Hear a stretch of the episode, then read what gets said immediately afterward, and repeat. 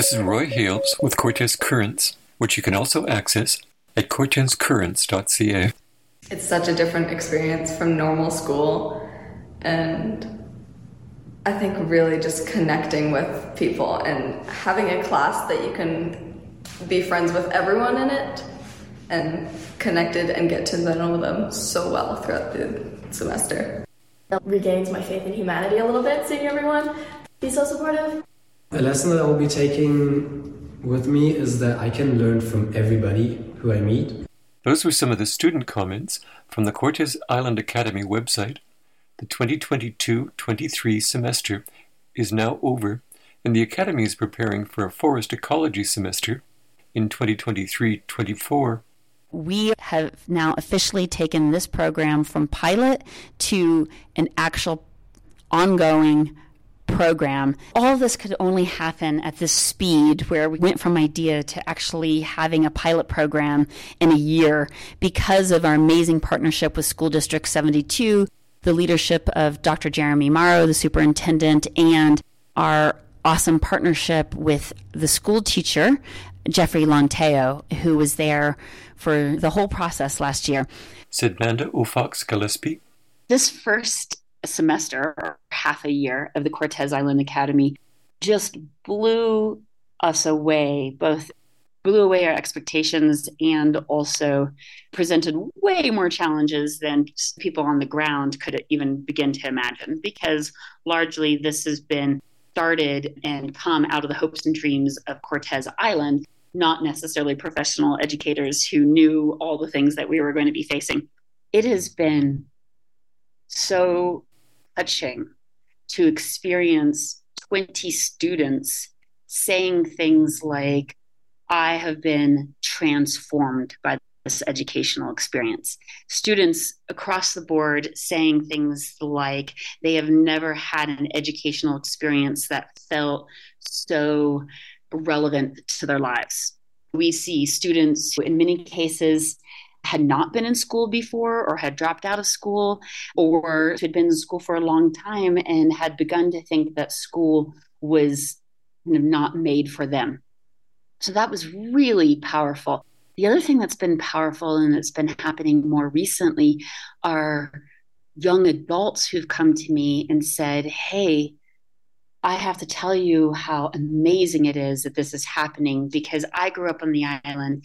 And when I got to middle school or high school age, I felt like the world was telling me that I didn't belong on Cortes anymore, that I didn't belong in my home community, that I was wrong to want to be there, that it wasn't the place for me. They felt sent away. And it had repercussions that lasted into their adulthood of feeling like they were sent away from their homes and had to find a way to come back or be relevant or get back into a community that had been so powerful to them.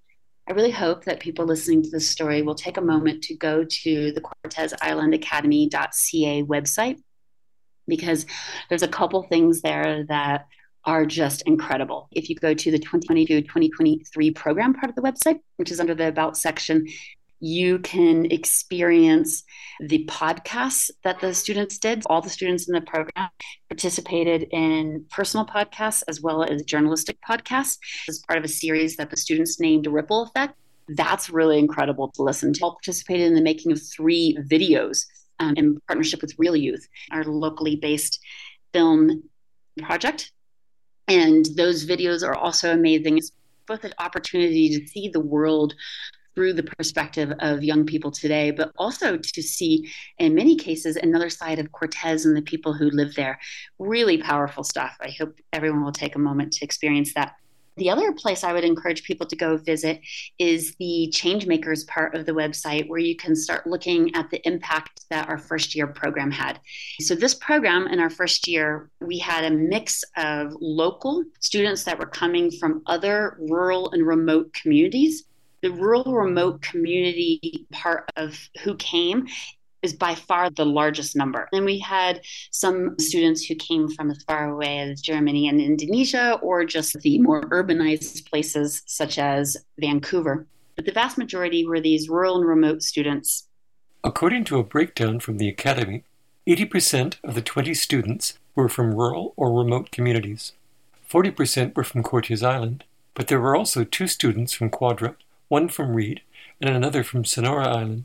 10% of the students were Indigenous. 30% had learning designations like autism, ADHD, and chronic health issues. 25% were either dropouts, returning to the education system, or had never been in a formal education system before.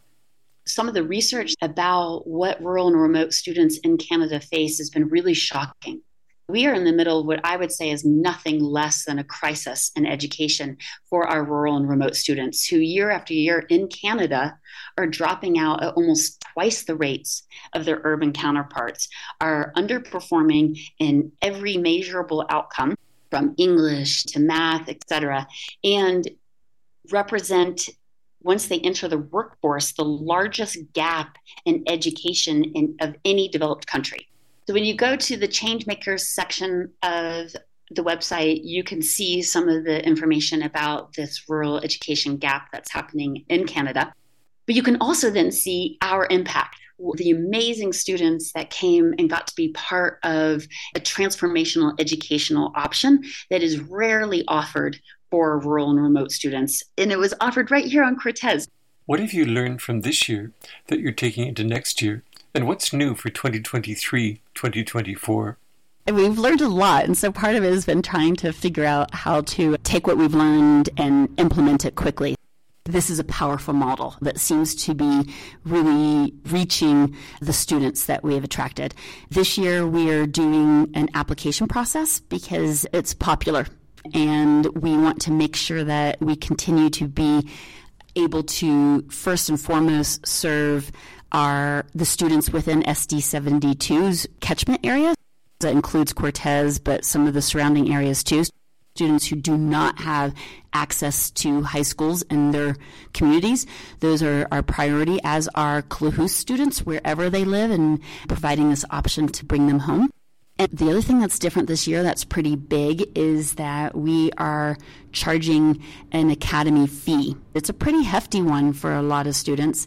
So, in order to make sure that we continue to be absolutely accessible to students in rural and remote communities, often who have fewer financial resources, we have thanks to our partnership with the Cortes Island Community Foundation, been able to promise to meet 100% of the need for the cost of the program of every student who gets in this year. Those are two big changes in the application process. Uh, another thing that we're doing slightly differently this year is our theme. Last year, our overarching theme was marine ecology and the things that happened within that the journalism, the podcasting, the video production, the science, the leadership and outdoor education, the lives of people living in the marine environments and the marine environments themselves. Next year, we are really lucky to have two university teams joining us one headed by Dr. Suzanne Simard of the Mother Tree Project and her Mother Tree Network, who are going to help us bring home this forest ecology theme. We also have a partnership that we've begun with FEW, led by Maya Gliason, who grew up on Cortes and is bringing her local understanding about what it takes for rural and remote students to be able to get through a system um, and become a scientist. She's helping us begin to look at the Cortes Island Academy as a model of transformative curriculum delivery and how that can begin to shape and change the rural remote education experience. Hopefully, our fundraising this year will be successful again, like it was last year. Thanks to our grant from the Department of Fisheries and Oceans, we were able to pay local people to come in and be guest lecturers and to be the quintessential knowledge holders. The Cortes Island Academy is designed so that local people are able to share their knowledge with students because that's the people who are passionate and want to share what they know. We're hoping we'll be able to raise the money to pay people well for that process, but one way or another, we are welcoming our local knowledge holders into this program. One of the other things that's different is Kai Harvey, who was one of the facilitators last year is coming back as a facilitator and she'll be with the students the entire semester. So last year we relied entirely on a block system. It was completely different local facilitators for each five week block. This coming year, we're having a little bit more of a through line for the students and playing out a little bit more on the semester model. So that'll be different, and we'll see how that goes. The, the hardest thing to come up with in our local community is housing for our students. A little over half the students that came for the program needed housing last year, and we expect it to be the same this year. That's 10 to 12 students that we need to come up with housing Last year, all the students went into group houses and local people provided those homestays. You do get reimbursed for having hungry teenagers in your house and the cost of what it means to give them a room. We just need great people who want to have one, two, or three teenagers living with them. My family took some teenagers into our house. I have a teenager, so maybe that was less scary for me, but it was incredible. I feel like I made lifelong connections with the young people. It's really neat to see the young people these days and what they're dealing with and the kind of amazing growth that they're going through. We are really looking for homestay families, and we encourage people to reach out to us if they would like to participate in that way. The next semester starts in September, about the same time that everybody else goes back to school. I think that's going to be around the 5th or the 6th of September, and it'll go into January. They will be studying, much like they did this year, English, and their English will be delivered through a new media platform. So they will learn journalism and podcasting, much like they did this year, and some video techniques. They will also be studying socials. And again, there will be a strong first people's element in the socials that will be delivered, as well as a very strong local forest ecology theme for this and everything. They will be studying leadership, careers, outdoor education, and also science. So it'll be a life sciences based course with the theme again being forest ecology and with a strong mentorship program with Dr. Suzanne Simard's team. They learn how to create great podcasts. They are available through the Cortes islandacademy.ca website if you go to the 2022-2023 program and they are available on our cortesradio.ca under the teen takeover section.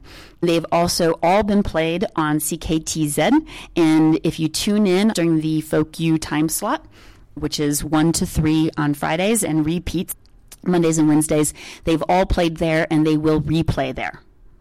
Next year, we have the same partnership with the Cortes Community Radio Station. This is just one of many partners that have made this program not just possible, but made it relevant because they're not doing paperwork, they're not doing tests in the usual way. They produce things that are meaningful in our community. They are learning to use the radio station. They produce podcasts. They put the podcasts on the radio where people get to listen. They learn about video making. They produce videos. The videos are on the Reel Youth website as well as on the Cortes Island Academy.ca website under the projects.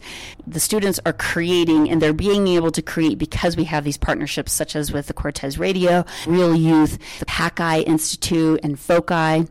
I'm really excited. I'm both overwhelmed and scared, and also excited by the fact that now we have a new program that the community, the students, the young people of Cortes are depending on us to keep alive so that they can have an option to stay home, to study in their own community, to rise and shine and be part of our future of tomorrow in this way.